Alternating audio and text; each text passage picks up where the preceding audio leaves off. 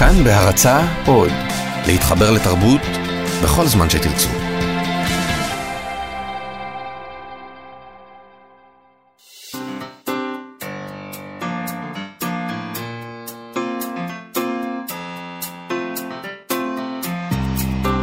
מה שכרוך, עם שירי לב-ארי וענת שרון בלייס.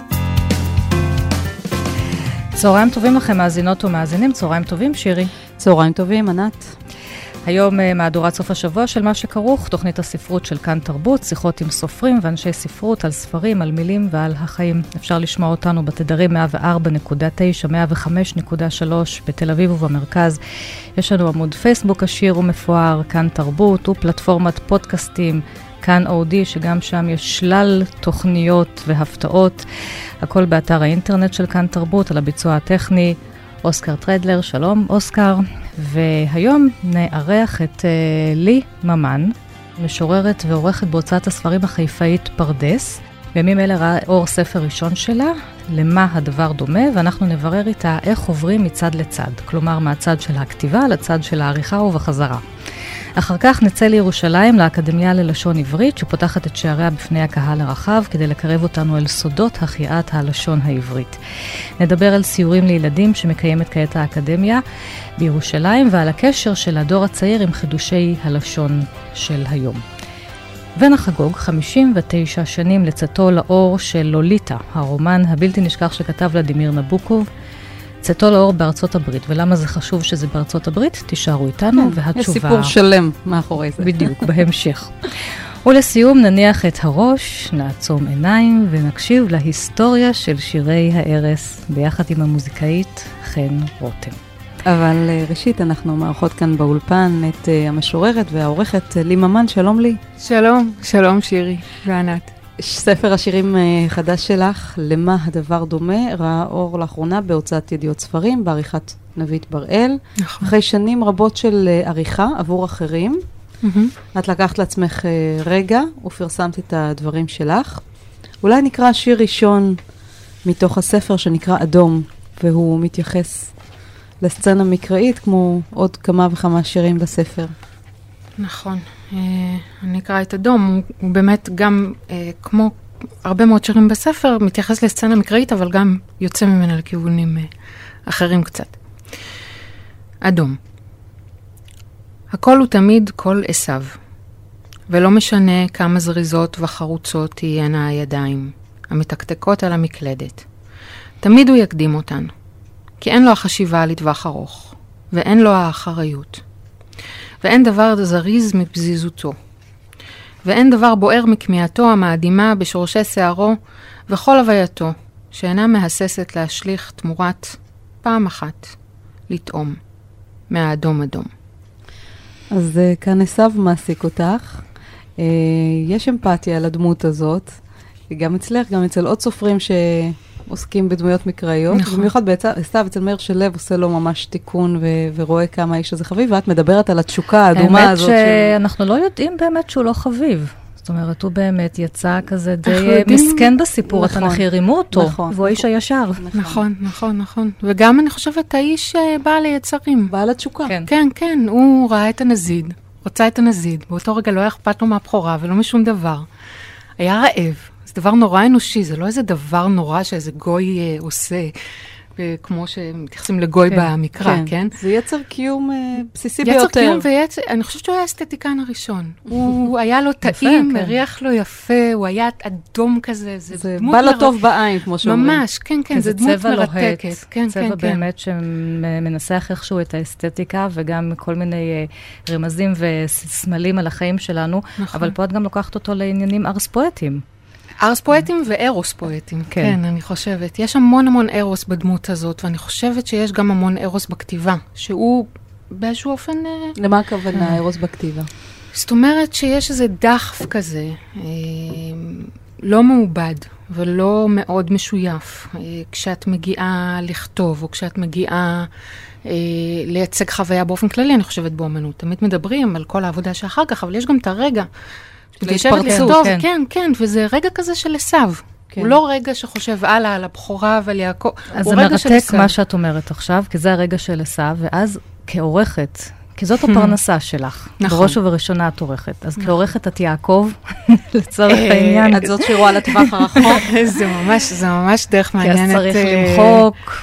זה דרך. מעניינת לחשוב על זה. אני חושבת שגם שם יש איזה שתי שכבות. יש את הדבר הזה שאת יושבת על השולחן שלך בהוצאה, על המחשב, או שמגיע איזה כתב יד, ואז יש איזה רגע של עשיו שהוא הרגע של, ה, של הקריאה, באמת. כן. זאת אומרת, יש איזה משהו פתאום שאני קוראת ואני אומרת, וואו, זה חייב לצאת הדבר הזה, זה... ו- ויש שם התרגשות שאני חושבת שאפילו שהיא שונה מהרגע של הכתיבה, היא, היא גם דומה לו. ואם יש רגע שאת מר- אומרת לא וואו, אבל את מסתכלת פעם שנייה ואומרת, אוקיי, משהו מתחבא פה, כמו איזה יהלום, אני צריכה למחוק, אני צריכה ללטש. ואז יהיה הוואו הזה. זה כמעט תמיד ככה. זה, יש מעט מאוד דברים שמגיעים ואני אומרת, וואו, זה ממש טיפה לגעת, ו... זה כמעט תמיד ככה. אבל אני חושבת שבכל זאת, בגלל שרואים המון המון כתבי יד ביומיום, אה, הוואו הזה קורה גם, גם אה, אה, כשפוגשים יהלום לא מלוטש. זאת אומרת, כן. שאת אומרת לעצמך, וואו, יש פה משהו, כן.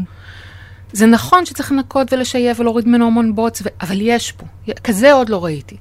או, או הרבה זמן לא ראיתי כזה. לי, את uh, פותחת את הספר שלך עם שיר, אה, אולי נקרא, נקרא אותו, שהוא בכלל נשמע כמו איזה אה, מעשייה תלמודית. נכון. סיפור מדרשי. מעשה בי שמאסתי במילים וחזרתי אל הדברים. אבל למעשה, את חוזרת למילים כי את יצרת את הספר הזה. אז ספרי קצת על המעבר אה, בין המילים לדברים כשלעצמם והחזרה אל המילים. אולי גם נקרא את השיר הזה. אוקיי, אז אני אתחיל באמת אולי בלקרוא אותו, אה, את הדבר הזה שהוא הוא, הוא באמת, הוא לא בדיוק שיר, הוא מין פרגמנט כזה, והוא באמת בנוי כמו אגדה תלמודית, אבל גם כמובן קצת יוצא ממנה, כמו שדיברנו קודם על עשיו. אה, ומי שמכיר קצת גמרא, זה בטח הצליל יהיה מוכר לו. מעשה בי שמאסתי במילים וחזרתי אל הדברים. למה הדבר דומה? למי שנתנו אריג פשתן בידו ואמרו לו, לך ופרום עד שתגיע לעיקר.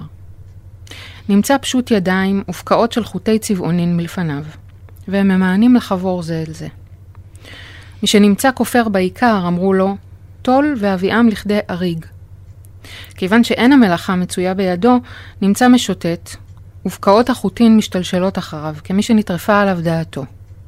ופלוני ואלמוני שהיו עוברים בדרכו, היה עוצרם ושואלם, למה הדבר דומה? למה הדבר דומה? אוי, המשוגעים של רבי נחמן מברסלב פה, ואולי אפילו יוסף עם כותונת הפסים. למה הדבר דומה? זאת גם כן. השאלה שאת שואלת נכון. ב- בכותרת הספר נכון, בעצם. את נכון. מחפשת את הדבר ואת הדבר שדומה לו לא. במילים, להגדיר אותו במילים. כן, אני חושבת שעוד פעם אנחנו חוזרים כאן במקום הזה לעניין של הכתיבה. מה בעצם, מה זו בעצם הכתיבה אם לא לבוא ולהגיד, לזה זה דומה, או לשים דברים אחד ליד השני, כי את הדבר עצמו, שהוא האמירות הגדולות והבנאליות והכי מפורשות, הרי זה לא העסק של הספרות, הספרות רוצה לדעת למה זה דומה כדי לדייק ולחזור מחדש לדבר הזה. אה, והעיסוק שלך במקרא וב- ובתלמוד, ספרי קצת על הרקע הזה, או על החיבור שלך עם הטקסטים היהודיים. זה מעניין, כי כל מי שיודע שנולדתי וגדלתי בצפת, ישר אומר לי, אה, זה מצפת. לא ידעתי כלום, לא למדתי כלום. לא גדלת בבית דתי? ממש לא, לא. לא הכרתי את הטקסטים האלה בכלל, כולל מקרא. אבל זה ריחף באוויר, אז איכשהו נשמת את זה. אה, כנראה, אבל זו הייתה השראה מאוד מרוחקת, כי אני לא, אף פעם לא קראתי חומרים כאלה, ואף פעם לא... מתי פגשת אותם לראשונה? בתואר ראשון, בחוג לספרות עברית, באוניברסיטה העברית, יש איזה דבר כזה שמכריחים אותך לעשות, שזה מכינה בתלמוד. וכולם דוחים את זה לשנה השלישית, הם אומרים, טוב, חייבים לעשות את זה, מתישהו נדחה את זה כמה שיותר. והגעתי לקורס הזה, בחיים לא פתחתי גמרא לפני זה, לא ידעתי, לא הכרתי את השפה הזאת. והתאהבתי. זאת אומרת, מה- איך אדם כותב, כותב עברית, צריך לדעת את הדברים האלה. זה מדהים, כל כך צריך. אני חושבת שגם אני הגעתי לזה ככה באקדמיה. דרך ב- לימודים, ב- כן. דרך כן, לימודים כן. בצורה מאוחרת יותר, מה ואז? הרגשתי, הרגשתי אבל את הבורות. של אדם שכותב או יוצר בעברית, לגמרי. ופתאום לא יודע את זה, ואז את פתאום מרגישה שהקרקע נשמטת מתחת לרגלייך, גם לא. ידעת כלום, את גם והנה את חושבת... בונה את עצמך מחדש. נכון, את גם חושבת כל הזמן הלכה, הלכה, זה הדבר הנוקשה הזה, זה הדבר החד משמעי והמונוליטי הזה, ופתאום את פותחת תלמוד. ספרות, וזה ספרות. כן. הטקסט הכי עשיר ופוליפוני, שאת כנראה תבחר... ספרי על משהו שלכד אותך במיוחד. או-אה, אני לא יודעת אפילו, אני זוכרת שלמדנו קודם כל מסכת ברכות, ואפילו. ה- הוויכוחים ההלכתיים הכביכול טכניים האלה, מתי מתפללים אה, שחרית, מתי מתפללים ערבית, מתי... איזה עברית הייתה שם, ולפעמים הם, הם נגיד לא מצליחים ליישב משהו, ואז הם אומרים, טוב, קשיא, אין פתרון, אין... זה לא הדבר הזה שאתה חושב שהוא הלכה. הלכה מודרנית זה משהו שהוא לחלוטין שונה מהדבר הזה, שהוא תלמוד, שהוא פשוט... הדהים אותי, אני חושבת שהייתה לי תחושה כזאת רק כשקראתי אפלטון בחוג לפילוסופיה, העושר הזה. גם אנחנו רגע נכבה את נורת הכתיבה שלך ונדליק mm-hmm. את נורת העריכה, mm-hmm. כי היום-יום שלך הוא יום-יום לשבת בהוצאת ספרים, גם ספרות יפה, גם שירה, ואת עורכת. נכון. כמו שאמרת, את גם מקבלת כתבי יד ואת גם עובדת עם אנשים. את צריכה לכבות את נורת הכתיבה שלך כדי להיות בצד של מישהו אחר, או שהיא... זה כל כך אוטומטי וטבעי לי. כי כשאני עומדת מול הטקסט, אני קודם כל אה, אה, מרגישה שאני עומדת מולו כקוראת, לא ככותבת. אני לא חוש... אני אף פעם לא שואלת את עצמי בעריכה, האם אני הייתי יכולה לכתוב את זה או איך הייתי כותבת את זה. אני, אני שואלת את עצמי, בתור קוראת, אם אני פותחת את זה, מה חסר לי? איפה... איפה זה נופל? איפה העוגה הזאת לא עומדת? איפה היא צונחת? איזה דמות צריך להוריד אולי כדי שזה יהיה מדויק? מה...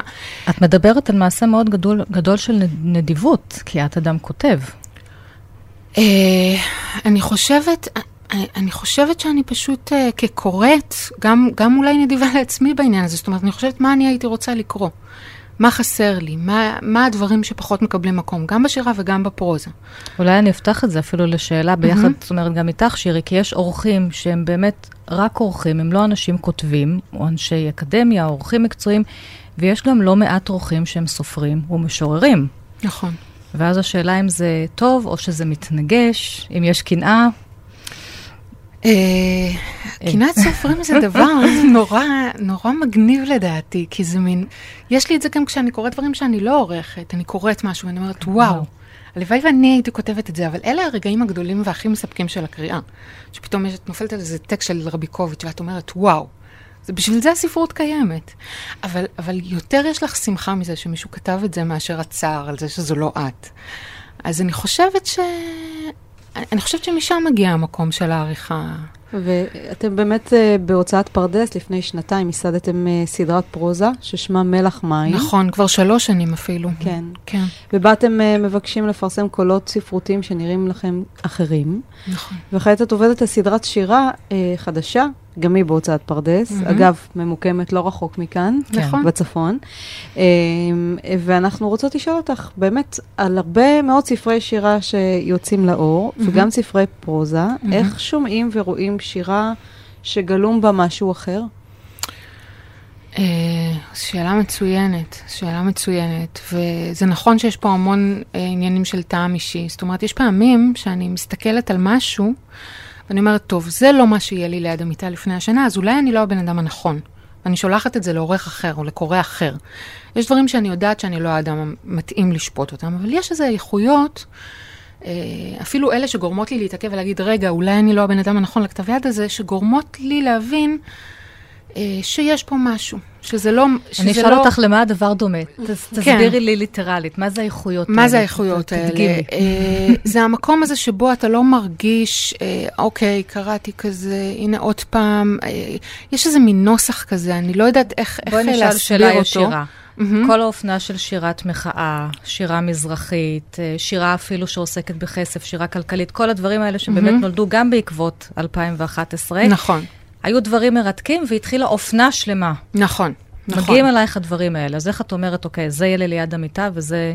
איך את בוררת ווא, את התבן מן המוץ? זה נורא נורא נורא קשה להסביר, אבל אני חושבת שפשוט המיומנות אה, לוקחת את זה למקומות כאלה, שאם זה משהו שהוא... אה, עוקב אחרי נוסח, שאין לו באמת עניין בלשון, שיש איזה מין אה, אני ואפסי עוד כזה נורא חזק ואין שום דבר מעניין או חדש במקום הזה לעשות. זה לא שאתה לא יכול לכתוב על עצמך טוב, אתה יכול לכתוב על עצמך מצוין, אבל אז צריכה להיות לך איזו סקרנות אה, לשבור משהו. אם זה משהו בלשון, אם זה משהו במבנה, כן. אם זה משהו בדימויים, צריך להיות שם משהו רענן, צריך להיות איזה ניסוי. היותך אה, בת צפת, ועכשיו mm-hmm. תושבת חיפה, וגם הוצאת פרדס נמצאת בחיפה. נכון. אה, זו הוצאה צפונית, ואני מניחה שאתם מקבלים כתבי יד של אנשים שגרים בצפון. גם. את חושבת שזה קצת שונה, נגיד, מהוצאות הספרים שרובן ממוקמות במרכז, גוש דן, בעיקר בתל אביב? אה, אני חושבת שיש יתרונות לנתק הזה, לזה שאנחנו יושבים פה ואנחנו בסך הכל רחוקים מכל מה שהוא בעצם המרכז אולי של סצנת הספרות, ואנחנו באמת יושבים עם הכתבי יד, ויש, גם המיקום הזה בעיר תחתית. יש תחושה גם בהוצאת ספרים שאתה פועל, שאתה בעיר פועלים. אתה בא, אתה מקבל את הכתבי יד, הכל נקי, אתה חושב על... מה יהיה ספר טוב? מה, מה באמת ראוי להוציא אותו? אתם הם, כאילו מנוטרלים משיקולי הבועה. אני מרגישה הק... שכן. ההקשרים שכן. החברתיים וכו'. אף אחד, הסיכוי שמישהו יפגוש אותי ברחוב. זהו, זה חלק מהעניין, את לא יורדת למטה לרחוב, ואז את פוגשת מישהו ששלח לך כתב יד, או נכון, חבר של חבר שמתחיל להפעיל עלייך לחצים. זה קורה, זה תמיד קורה. זה קורה בחיפה, כן. כל כתבי יד. זה קורה בחיפה, וזה קורה בגיחות שלנו כן. בתל אביב, זה לא נעים, זה אף פעם לא נעים לדחות כתבי יד, בטח לא של אנשים ש... הרגיש, מאוד האמינו בסיכוי שיתקבלו וכועסים נורא, ויש תמיד תמיד כותבים כאלה. אה, אבל, אבל יש, איזה, יש איזה נתק שמאפשר עוד, משהו. עוד מקום שאת עורכת בו זה בכתב העת המקוון המוסך. נכון.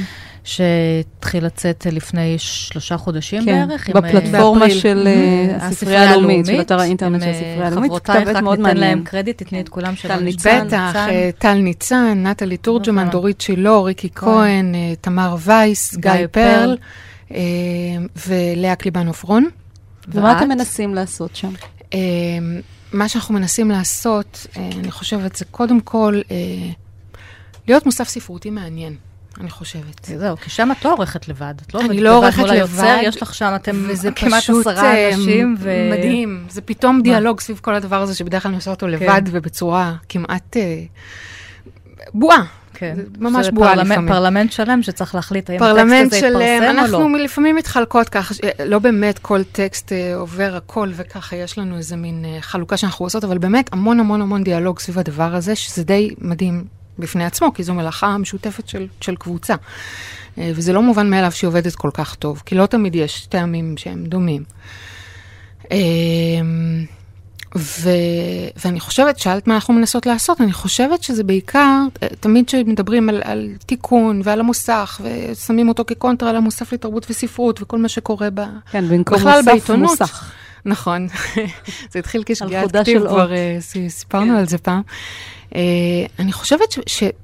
הדבר שהכי מעניין אותנו לעשות זה באמת מוסך uh, מעניין, שהאמירה של עורך שם היא בולטת בה. אני חושבת שהרבה מאוד מהמוספים, אני אישית הפסקתי לקרוא אותם, אפילו אם נשים בצד את כל העניין של האידיאולוגיות והבעיות ש... המאוד מאוד אה, אה, קונקרטיות שיש לנו שם, שאני חושבת ש, שזה ידוע, זה גם מופיע במניפסט שלנו, אבל אני חושבת שיש הרבה מוספים שהפסיקו להיות מעניינים. זאת אומרת, בנושאים מגדריים, נושאים אתניים, זאת אומרת, נשאבו לאיזה מקום פוליטיקה. אחד. אפילו לא. פוליט, כן, פוליטיקה פ... של זהויות. גם פוליטיקה, נכון, חשבון, כן. על חשבון הפואטיקה. על חשבון הפואטיקה, אפילו כל מיני ביקורות שאני מרגישה שיש שם המון חשבונות אישיים, ואפילו כן. לא צריך להכיר מבפנים וברנז'ה ועניינים כדי להבין את זה. דברים שהם פשוט לא ענייניים. זאת אומרת, אני כמי שרוצה עכשיו להיחשף ולקרוא ספרות, ממש הרגשתי בשנים האחרונות, אפילו אם שמים את כל שאר הבעיות בצד, שפשוט לא, לא מעניין אותי לפתוח. וגם לחזור לאיזה מרחב של אולי עדינות והכלה. עדינות והכלה, הכל בסדר, בתנאי שיש ספרות טובה. זאת כן. אומרת, בתנאי שאנחנו כאורחות אומרות, זה מעניין לנו לפרסם. פה אנחנו מרגישות שיש איזו נגיעה חדשה. אז לי אולי נחזור אל uh, ספר השירים שלך, ונקרא עוד משהו שיר? מתוכו. Uh, נהדר, בשמחה. דיברנו על שירים, על האני, אז... Uh... אולי אני אקרא את גב האחרונה, באמת, כן. שזה ככה כן. פתאום לצאת מההקשר המקראי והתלמודי ולהראות איזה משהו. לא קשור דווקא. אז גב האחרונה. אסור להשאיר אותי דקה לבד. דקה אני עלולה להישמט מבין פרקי אצבעותיי, להיפלט מבין המיתרים כמו צרימה של נבל. הדיי ניתזים על הקירות. ובטח שלא שעתיים, ובטח שלא יומיים. ככל שעולה משקלן של יחידות הזמן, נדחסים הרווחים ביניהן, ולא ניתן להפריד עוד, כשהן יצוקות זו אל זו גב אל גב, פנים אל פנים. דבק, גבס, בדיל. אם שנים תעבורנה כך, תשקע בי הכבדות, ואהיה כולי ללא נשוא. גם החמאה השפוכה תהפך מוצק למטה ברגליים, שאותה נגרור בכוחות אחרונים להיצמד לגב האחרונה. ועכשיו לפינתנו את לכל חפץ. Mm. שבה אנחנו מזמינים את הסופרות והסופרים והאורחים והמשוררים שנמצאים פה, וואו, יוציא איזה משהו מרתק, לספר על איזשהו חפץ שהם מביאים עמם לאולפן, שיש מאחוריו סיפור. ג'ירפת עץ? זה כן. ג'ירף? האמת היא שהיו הרבה מועמדים. אה, את מוציאה. עוד חפצים כן, עכשיו, יש, אוקיי. אני פשוט לא ידעתי את-. את מי לבחור, נכון. של ג'ירפות? כן, אצלי יש אוסף צבים, זה מה כל את כך אומרת? יפה. כי, כי אמרתי, מה, אני אביא את הספר שירה הראשון אז יש שלי, לנו פה או אני לשולחן אביא את שלוש. ג'ירפות, נכון. אחת עץ, אחת פלסטיק אני חושבת, נכון. והשלישית מבד. כן. אז תספרי לנו על זאת מעץ עם הירחיים המתקפלות. אז זהו, האמת היא שאני אפילו, אני אף פעם לא מצליחה לזכור מאיפה, גם כל מיני אנשים היו מביאים לי אותם מטיולים, עוד מאז שאני נערה יש לי אוסף ג'ירפות. אמרתי, אני אביא משהו שבכלל לא, לא קשור להקשר המיידי, כי, כי באמת, אבל, אבל הוא קצת כן קשור. למה באמת- ג'ירפה? למה ג'ירפה? זהו, כי אני חושבת שזה פשוט חיה, אה, אם בכל זאת חוזרים להקשר, נורא נורא פואטית. נכון. יש בה משהו, יש בה חידה, זאת אומרת, איך הדבר הזה לא נכחד? יש לה מין צוואר ענק כזה, יש לה את הלב הכי גדול מכל היונקים בטבע, כדי להעביר עד הראש את כל כן. ה... זאת אומרת, אין. שום דבר אפקטיבי בדבר הזה. היא גם ויש לא כל כך ליונתן גפן שיר לא מקסים על. ג'ירפה. היא לא שהיא- תכליתית. זה בדיוק העניין, האומנות היא לא תכליתית. אפילו נגד, את יודעת, אפילו בדרוויניזם, כן. היא הייתה צריכה, יש לה ולד אחד כל פעם, והרבה פעמים אדם לא מספיק לעלות לו לראש, והוא אפילו לא מצליח להיוולד חי. איך הדבר הזה לא נכחד? זה חידה. ועם כל הכתמים האלה והצוואר הארוך, את מסתכלת על הדבר הזה ואת אומרת, אבל היא גם הנה. סוג של נביאה, כמו שיונתן גפן כותב באחד נכון, הספרים שלו, כי היא לג'ירפה רואה הכל הכל. מראש, היא רואה נכון, מתי חברים, יבוא בעוד שבועיים הגשם. ירד פה גשם. זה בדיוק. נכון, אבל אגב, אפרופו יונתן גפן, היא גם חיה שמאוד חביבה על ילדים. נכון. נכון, נכון, כי הם מזהים את החידה, הם מזהים שיש הזה. פה משהו לא... יש גם לא מעט... לא מפה. לא מעט הגיוני. כמו חד קרן, רק שזה. במציאות. לגמרי, לא, לגמרי. לא מעט ספרים באמת, גם שעוסקים עם ילדים, שאוקיי, בוא נביא את הג'ירפה הביתה, נראה איך היא נגור, נרים את הגג, או נכון. שתוציא את הראש שלה דרך הערובה. נכון, זו איך זה באמת חיה... מסתדר? אני זוכרת שהייתי משתעשעת עם אה, יונתן שלי כשהוא היה קטן, אולי נביא ג'ירפה הביתה, לא רק חתולים, והוא היה חושב אם היא תיכנס, אם היא לא תיכנס, זה היה. מעסיק אותו. כן. כן. מקסים. אז. אה, תודה רבה לי, ממן, על השיחה ועל הג'ירפות שהבאת לאולפן. למה. הדבר דומה? ראה אור בהוצאת ידיעות ספרים, וכאמור, כל הספרים היפים שאת גם עורכת בהוצאת פרדס, להתראות. מילים, מילים, מילים, מעובדה ממוחו הקודח, כתב ירון לונדון על אליעזר בן יהודה, ובחודש הזה, אוגוסט, שיאו של החופש הגדול, מזמינה האקדמיה ללשון עברית בגבעת רם בירושלים את הילדים לסיורים בעקבות בן יהודה. שלום לאורלי אלבק מהאקדמיה ללשון. שלום, שלום. אז uh, אתם לוקחים בחודש הזה ילדים לסיורים, בשבוע הבא זה יהיה בימי שני ורביעי, לילדים קטנים, לילדים גדולים קצת uh, יותר מאוחר בשעות הבוקר. מה לומדים הילדים בסיורים האלה? מה הם רואים בחדר של בן יהודה? כן, נכון.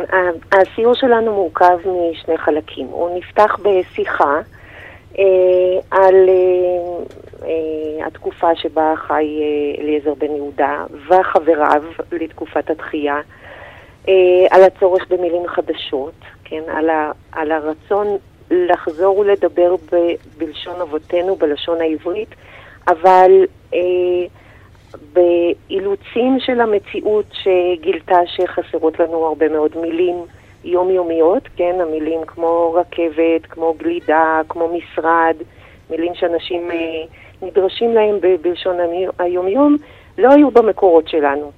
והצורך הזה הביא לייסוד ועד הלשון, אה, שהיו חברים בו אליעזר בן יהודה ועוד חברים, והם הבינו שצריך אה, למלא את הלשון במילים שישמשו את האנשים בחייהם היומיומיים.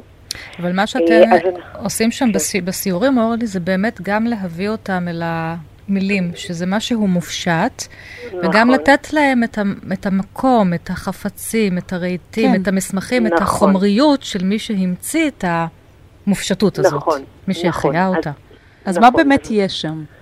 אז באמת אנחנו אה, מראים, להם, מראים לילדים את חדר בן יהודה שנמצא אצלנו. אה, הוא כמובן לא גר מעולם באקדמיה ללשון העברית, אבל קיבלנו מהמשפחה אה, כמה מוצגים מהמקוריים מהבית שלו. אפשר לראות כאן רהיטים מביתו, את המכתבה המפורסמת שהוא עמד, הוא עבד לצידה בעמידה, כן, זו מכתבה גבוהה. אה, מעליה היה שלט שכתוב בו היום קצר והמלאכה מרובה, הוא תמיד הזכיר לעצמו שיש לו עבודה רבה לפניו. אה, יש שם אה, ספרים מספרייתו, וגולת הכותרת, בחדר הזה יש קופסות שבהן אה, מאוחסנות מעטפות שמסודרות לפי ערכים ושורשים, ובהן פתקים שהוא הכין כתשתית למילון ההיסטורי הגדול שהוא כתב למילון, ללשון העברית. אז פתקים בכתב ידו?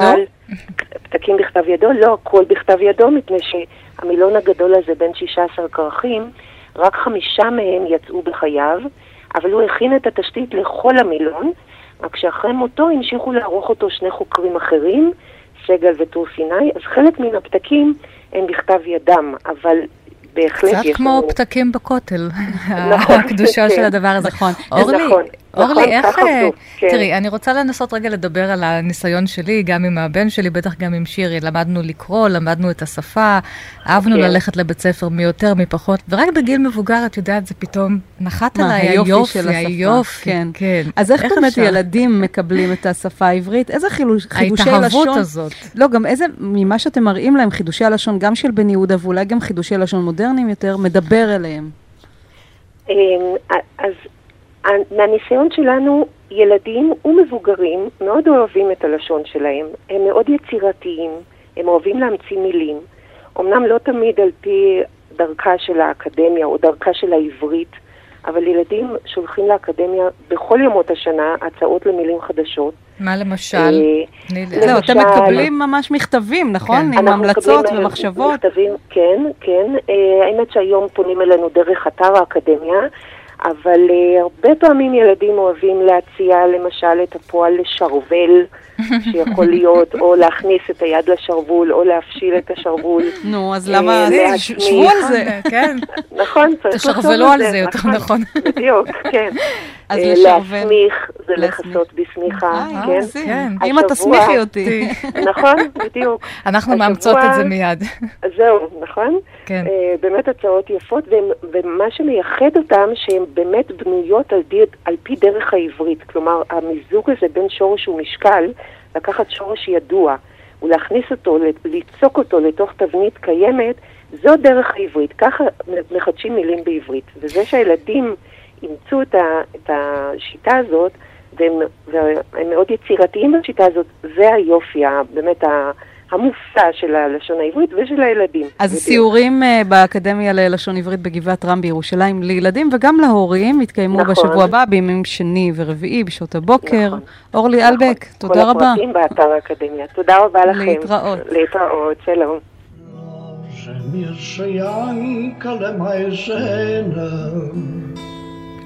Die Äugele, die schwarzen gemacht zu,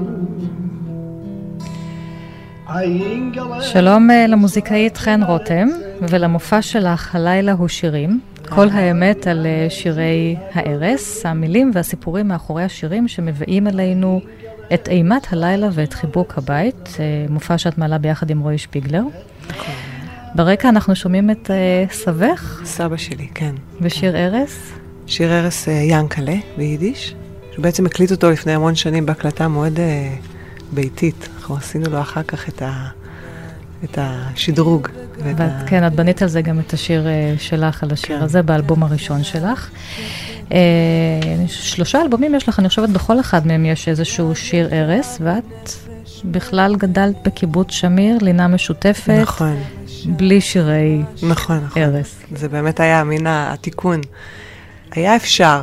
Uh, לפעמים הייתה נשארת איזשהו אימא לשיר משהו, אבל... Uh, אבל לא באמת הסצנה שאימא יושבת עד שאתה נרדם ושר את כל השירים האהובים, זה לא היה לי. התיקון האמיתי זה ש- שאני אה, באולפן שלי, שנקרא כל החלומות, בקוף אני מקליטה הורים וסבים שבאים לשיר שירי ערש בקול שלהם. ושם אני, משם עלה הרעיון גם למופע הזה, שראיתי את ההבדל בין השירים שהסבתות בוחרות לשיר, את השירים שההורים בוחרים לשיר, ו... וכמה זה טעון, טעון הדבר הזה.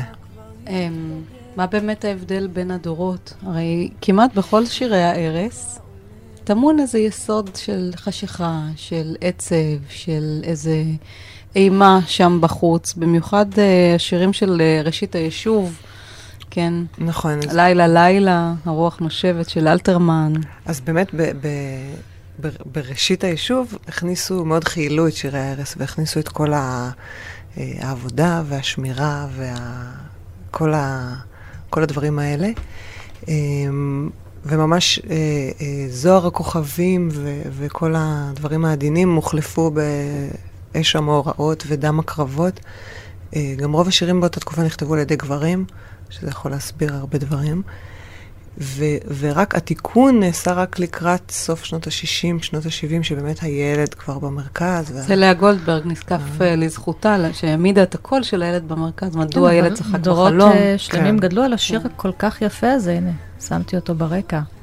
את לילה לילה אסתר עופרים. מה יש בו? שלושה פרשים. כן. שאחד... אה, שלא נדע. כן, אחד אה, נטרף, השני מת בחרב, וזה שנותר את שמך לא זכר. נכון. שזה הכי נורא היום, כן. אה, שלא זוכרים את השם שלך. אבל וככה ה- נרדמנו.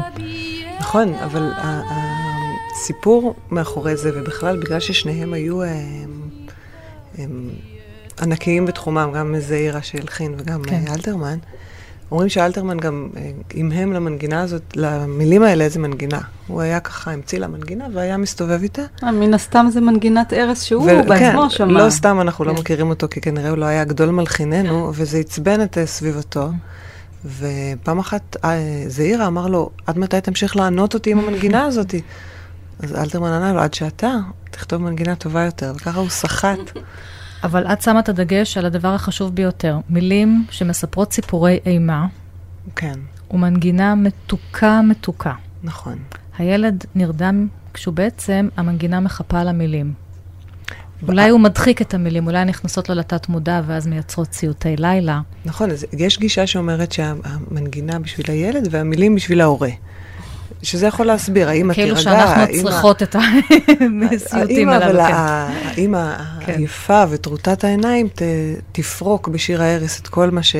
אפילו את אבא הלך לעבודה, כאילו, את- אפילו את ה- כל הדברים הסמויים האלה שלה. על זה כתב עמיחי, כן? תישן בני תישן, העולם בחוץ מתמוטט, מתמוטט. אבל אתה תישן. נכון, נכון. ו... או עוד שיר שאת מדברת עליו במופע שלך, שכב בני, שכתב עמנואל הרוסי. אה, בחוץ אה, תנים, שועלים, והילד צריך לישון כדי לגדול ול- ולהצטרף לשמירה. ובחוץ הגורן בתל יוסף בוערת. כן. מבית אלפא עולה עשן, זה שני קיבוצים למרגלות הגלבוע, הכל עולה באש.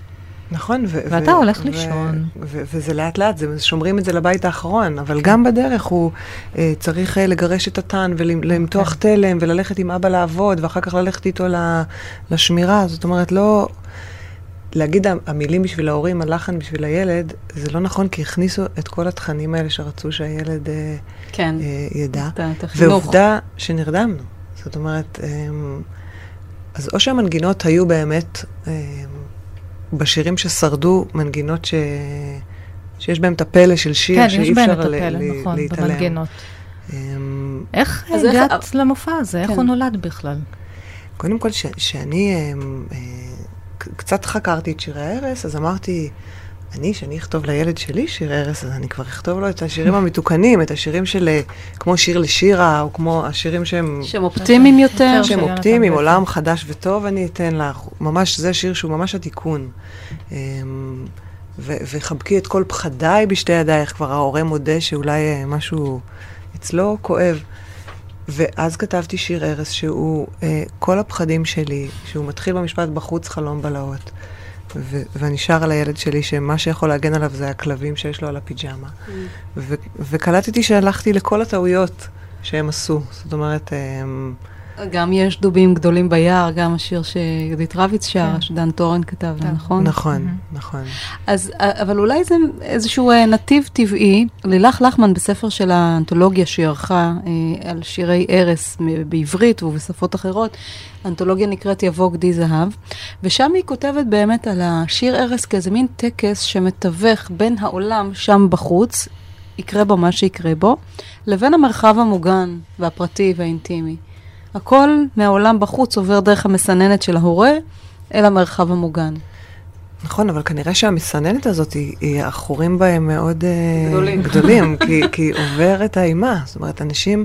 אז איך את היום- מטפלת בזה במופע? מה את כן. עושה עם זה? עם הפער הזה? אז קודם כל אנחנו, אנחנו מספרים את הסיפורים אה, מאחורי השירים, ואנחנו גם מתייחסים לזה גם אה, קצת בהומור. זאת אומרת, אה, כן, אה, אנחנו שרים את שכב בני ואת כל המילים, ורגע לפני, אני אומרת, ועכשיו הילד, רגע לפני שהוא נרדם, ורגע לפני שהוא אה, ככה מצליח, אנחנו שרים לו את ה... על הגורן הבוערת. תביאו את המטפים. כן, בדיוק. הבן שלי אוהב את זה, כי זה מזכיר לו את אה, סמי הכבאי. אה, אמ, ובאמת, שרגע אתה מקשיב למילים, אתה יכול, אה, א', אולי לסלוח לעצמך שזה המילים ששרת, ורגע לעצור שם.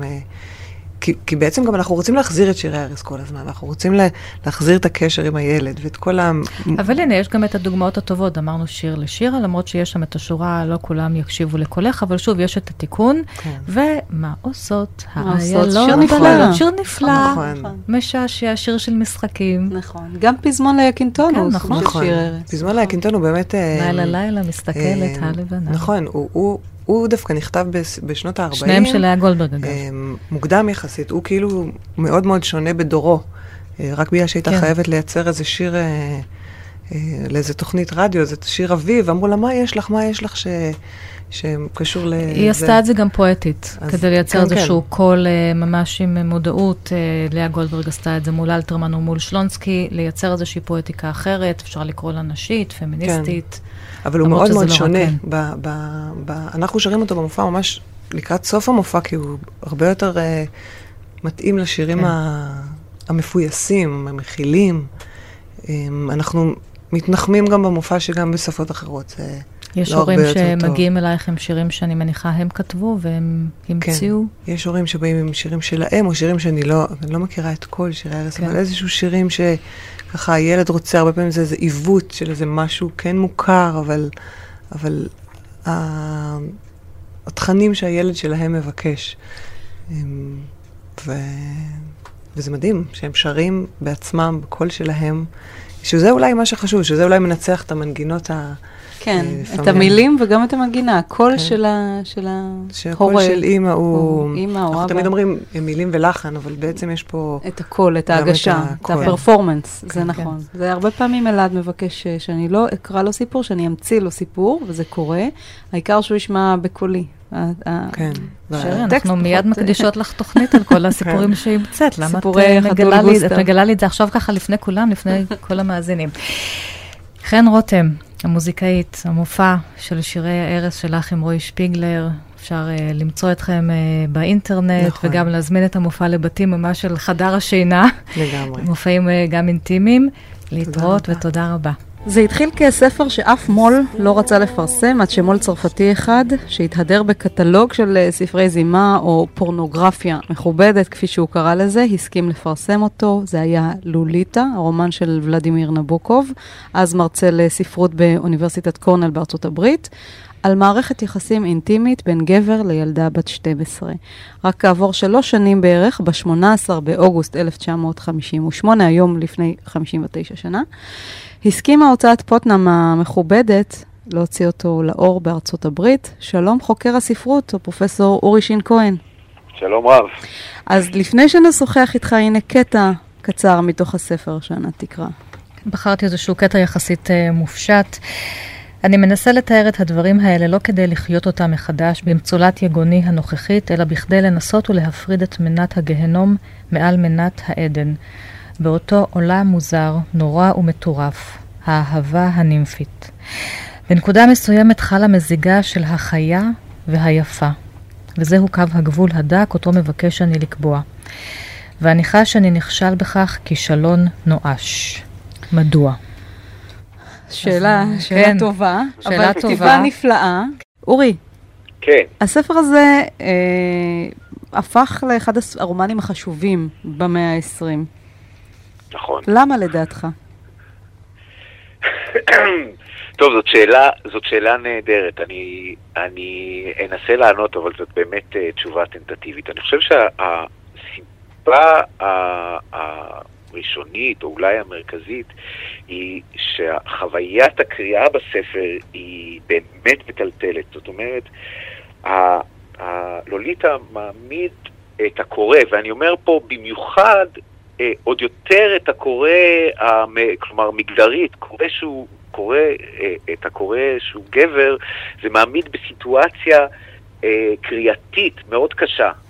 כי הסיפור הוא על פשע איום ונורא, והטקסט הוא טקסט אסתטי, פתייני, בכל אה, גאוני, שפשוט מושך אותך פנימה, וכל הזמן נוצרת הזדהות והיא נשברת, וזה מחול... והחיכוך הזה, כמו רגליים של אה, ציקדות בכנפיים, אני יודע, זה מייצר איזה מין אה, תעודה עצומה. ההזדהות ו... והשבירה שלה. ההזדהות והשבירה, המתח הזה בין הדבר שיכול להיות אסתטי כל כך, בין האובייקט האסתטי ובין המשמעות שלו. אני חושב שבאיזשהו אופן עם רסקולניקוב או דוסטויבסקי בחטא ועונשו, אה, מתאר מה קורה כשאדם לוקח על עצמו להיפטר מה, מהקרצייה, מהטפילים, מהמלווה בריבית הזאת, אה, נבוקוב לוקח את זה צעד קדימה, ומה קורה כשהמעבר הגבולות הזה נכנס לתוך המשפחה, גם אם זאת משפחה מומצאת. ו... כי פה הפשע הוא הרבה יותר נמצא בתחומים האלה של האפורים, עם הגוונים האלה של אהבה, או שזה, אבל ברור לנו שזה פשע, עוד פעם, זה כל כך הרי tricky לדבר על זה. אבל okay. כן. נגיד, כשיש אירוע רצח, הספר הזה הרי יצא כמה וכמה שנים אחרי מלחמת העולם השנייה, שהעולם חווה רצחנות מהי, אז אנחנו יודעים, רצח זה רצח. כאן הכל כל כך יותר מפותל, וכשאתה... יש גם רצח בספר, כלומר, שום דבר לא נחסך מאיתנו. נכון. יש את כל... פדופיליה ורצח. כן, הספר כן. מתחיל בעצם בכך שהומברט הומברט עומד למשפט בעוון רצח, ואנחנו הקוראים צריכים להבין מה קרה שם בעצם. כן, כן. אני, תראי, אני חושב שהדבר באמת המטריד ביותר, זה הקרבה של כל הפשעים האלה למנגנונים של הכלכליים, תרבותיים, שבתוכם אנחנו חיים בצורה נורמטיבית. זאת אומרת, זה הכל קרוב, והרבה ממה שקורה בספר מתאר את העולם בצורה שהיא ישרה למדי. זאת אומרת, הוא, תראי, הוא, זה מתחיל הרי, הומבולט הוא, הוא נזכר באנאבל, אהבת הילדות שלו, נקרא לזה ככה. שזו תמונה נורא נוגעת ללב של שני יל, ילדי הפריבילגיה של אירופה הישנה על בריביירה ואיך אה, אה, שמתאהבים. ואז הוא עושה את מה שכל המפלצות בעולם עושות, וזה לנסות ליישם בעולם הבוגר אה, רעיון ילדותי. כן, את הפיקסציה מפעם. כן. כן, ובאיזה... ב... כן, באיזה תחבולות ספרותיות משתמש נבוקוב? הכתיבה שלו מאוד מתוחכמת, יש בו הרבה פרודיה וגם רמיזות ספרותיות. מה הוא עושה שם? דבר ראשון, הגוף הראשון, אני חושבת. הווידוי, כן. הגוף הראשון, הווידוי, ואז אה, אנחנו כן. מזדהים איתו. לגמרי, כלומר מאוגוסטינוס, אבל גם דרך המטמורפוזות. אין, אין אה, תחבולה ספרותית שנבוקוב, או לחילופין הומבולט, הם לא אותו דבר בכלל, זה מאוד חשוב להדגיש. נבוקוב טוען שזה הספר שהוא הכי אוהב, כיוון שזה הספר שבו הוא כותב על מישהו, על, על הדמות הרחוקה ביותר ממנו. טוב, ברור כן. שהיה צריך להרחיק אותו מיד. גם את זה צריך כן. לומר אה, אה, באיזשהו רגע. אז אני חושב ש... אני אומר, אין תחבולה ספרותית שלא, שלא נעשה בה שימוש אה, אה, בתוך ה, ה, בספר הזה. ה, ה, יש כל הזמן הכפלה, והייתי אומר אפילו איזו העלאה בחזקה, זאת אומרת, היחידה הגדולה, העלילה, היא, היא מתוחכמת וכל הזמן נוספים לה פרטים ונגלים עליהם, אה, נגלים עליהם פרטים, ואנחנו כל הזמן עושים, עוסקים בהרכבה הזאת. זה ספר אבל... מתח, רומן בלשי, שלופת את הקורא. לופת כן. אותו גם בז'אנר הזה של ספרי כן. המתח וגם במקום הזה שרוצים או לא רוצים, אנחנו מזדהים עם הומברט הומברט, גם נשים שקורות אולי זה מקור הבעיה, זה. וזה גם הס, הסיבה לזהירות שאנחנו נוקטים בה תמיד כשמדברים על הרומן הזה, גם כמעט 60 שנה אחרי. תראי, אנחנו, הומבולט הוא, כדי ליישם את התשוקה שלו, הוא הורס, הוא זורע הרס סביבו, ובעיקר כמובן על דולו, כלומר, באמת האפקט ההרסני ביותר זה כמובן על דולורס הייז, היא, היא לוליטה. אבל אנחנו חייבים להודות שאנחנו חיים בעולם שעושה מאמצים כבירים כל הזמן לשדוד את התמימות מה... מכולם, לא רק מה... זהו, מה... זאת שאלה חשובה. כן. כי לכאורה אני מנסה לחשוב אם יש איזשהו סופר שהיה מעז להציע ספר כזה היום להוצאת ספרים, כן, הוא בכלל הייתה מעזה, כן. היום בעידן הפוליטיקלי קורקט, מישהו היה מפרסם שני, דבר כזה? מצד שני, תפתחו את הטלוויזיה, את האינטרנט, כולם שם לוליטות. מחנכים את הנשים להיות פער, לוליטות. אורי בן, אתה, אתה צודק שאתה אומר שאנחנו חיים בחברה שהיא, שהיא, שהיא כבר ככה, זאת אומרת שהפשעים כבר לא הכל ככה, גלוי. לא, אני לא מזלזל, ב, ב, הרי הוא חוצה קווים שלא יח... שאין לחצות אותם, זה לא במובן הריאלי, הומבולט. אני לא טוען שזה העולם, אה, העולם זה עולם אבל שקורים בו דברים איומים, ושכלכלית תרבותית הוא מנסה לשדוד, הוא הורס את התמימות בכל דרך אפשרית. העולם. אה, והומברט, כן. והומברט עושה את זה גם בעצם. כן, אתה אומר, זה אולי- ספר שמשקף את, את המהלכים שקרו בעולם באותן שנים. גם, והומבולט הוא, הוא כן, הוא עושה את זה, הוא, הוא חושף את המפלצתיות של כל המעשה הזה. הרי כל הז'אנר עצמו מאוד קרוב, ל, נקרא לזה, לנואר האמריקאי של שנות החמישים. זאת אומרת, הסרטים וסוג הפשע שתופס, הפשעים שתופסים את הדמיון, לא רק באמריקה, אה, אה, בשנים האלה, הוא מאוד קרוב למה ש... אה, אה, מה- למה שכתוב, ב, למה שמספר אה, הומבולט, כלומר זה בתו, לגמרי בתוך הז'אנרים הפופולריים אה, של, ה, של, ה, של הזמן שלו, אלא שהאסתטיקה של, והיכולות הספרותיות של אה, נבוקוב הן כל כך מרהיבות, שזה באמת, באמת מעמיד, אותנו בפני הדבר הזה, העניין הזה של התרבות המערבית, וזה שהאסתטיקה והיפה מכסה על פשעים אין ספור. זאת אומרת, גם, ה, גם האלימות, אנחנו מקבלים אותה בגלל איזה סוג של אסתטיזציה. זאת אומרת, אם אנחנו מסתכלים על איך שנראים, איך נראית השצצה בטלוויזיה היום, כלומר, זה לא דבר חדש, כבר אמרו את זה הרבה פעמים, יש משהו, שממ... יש משהו באסתטיקה של המלחמה שממגנט אותנו. אורי, אז זה קיים היום גם בספרות וגם בקולנוע ובסדרות הטלוויזיה. הרי מיטב היצירה היום פונה אל סדרות הטלוויזיה, שרובן עוסקות באלימות הזאת, אבל עושות את זה בצורה כל כך אסתטית. לצורך העניין, אה, הכס, או כן. שובר שורות, שהפך להיות אה, הגיבור. הלאומי שלנו, נכון? לגמרי, לגמרי. לא, אין דרך, תראי, אה, תראו, צריך, צריך לומר את את הדבר הזה. הספר כזה אולי, אה, כמו, כמו שאמרתם, לא היה מופיע היום, כי זה לא יעלה על הדעת. כי, כי משהו קרה, זאת אומרת, אנחנו באמת מנסים, כלומר, אנחנו מבינים ואנחנו רוצים, ואנחנו לא רוצים שיהיו דברים כאלה בעולם. השאלה היא, ופה זאת שאלה אמיתית שהיא נוגעת לטיבה של האומנות והספרות, השאלה היא אם ספר כזה, מה הוא עושה? האם הוא, כי הרי הוא לא עושה נורמליזציה של הפשע. הפוך, הוא מאפשר הצצה לקורבנות הפוטנציאליים של הפשעים האלה לתוך המנגנונים של העולם הממנטל, העשיר, שמנסה כל הזמן לעשות לנו אה, דברים כנגד רצוננו, אם אפשר לומר דבר כזה. 59 שנה לפרסום אה, לוליטה בארצות הברית. אה, אורי שין כהן, פרופסור אורי שין כהן מאוניברסיטת תל אביב, תודה רבה לך. תודה רבה לכם. זה היה מועדון הקוראים הקלאסי שלנו, ואנחנו גם נפרדות כאן. שירי לב-ארי, תודה לך. ענת שרון בלייס, לכם המאזינים.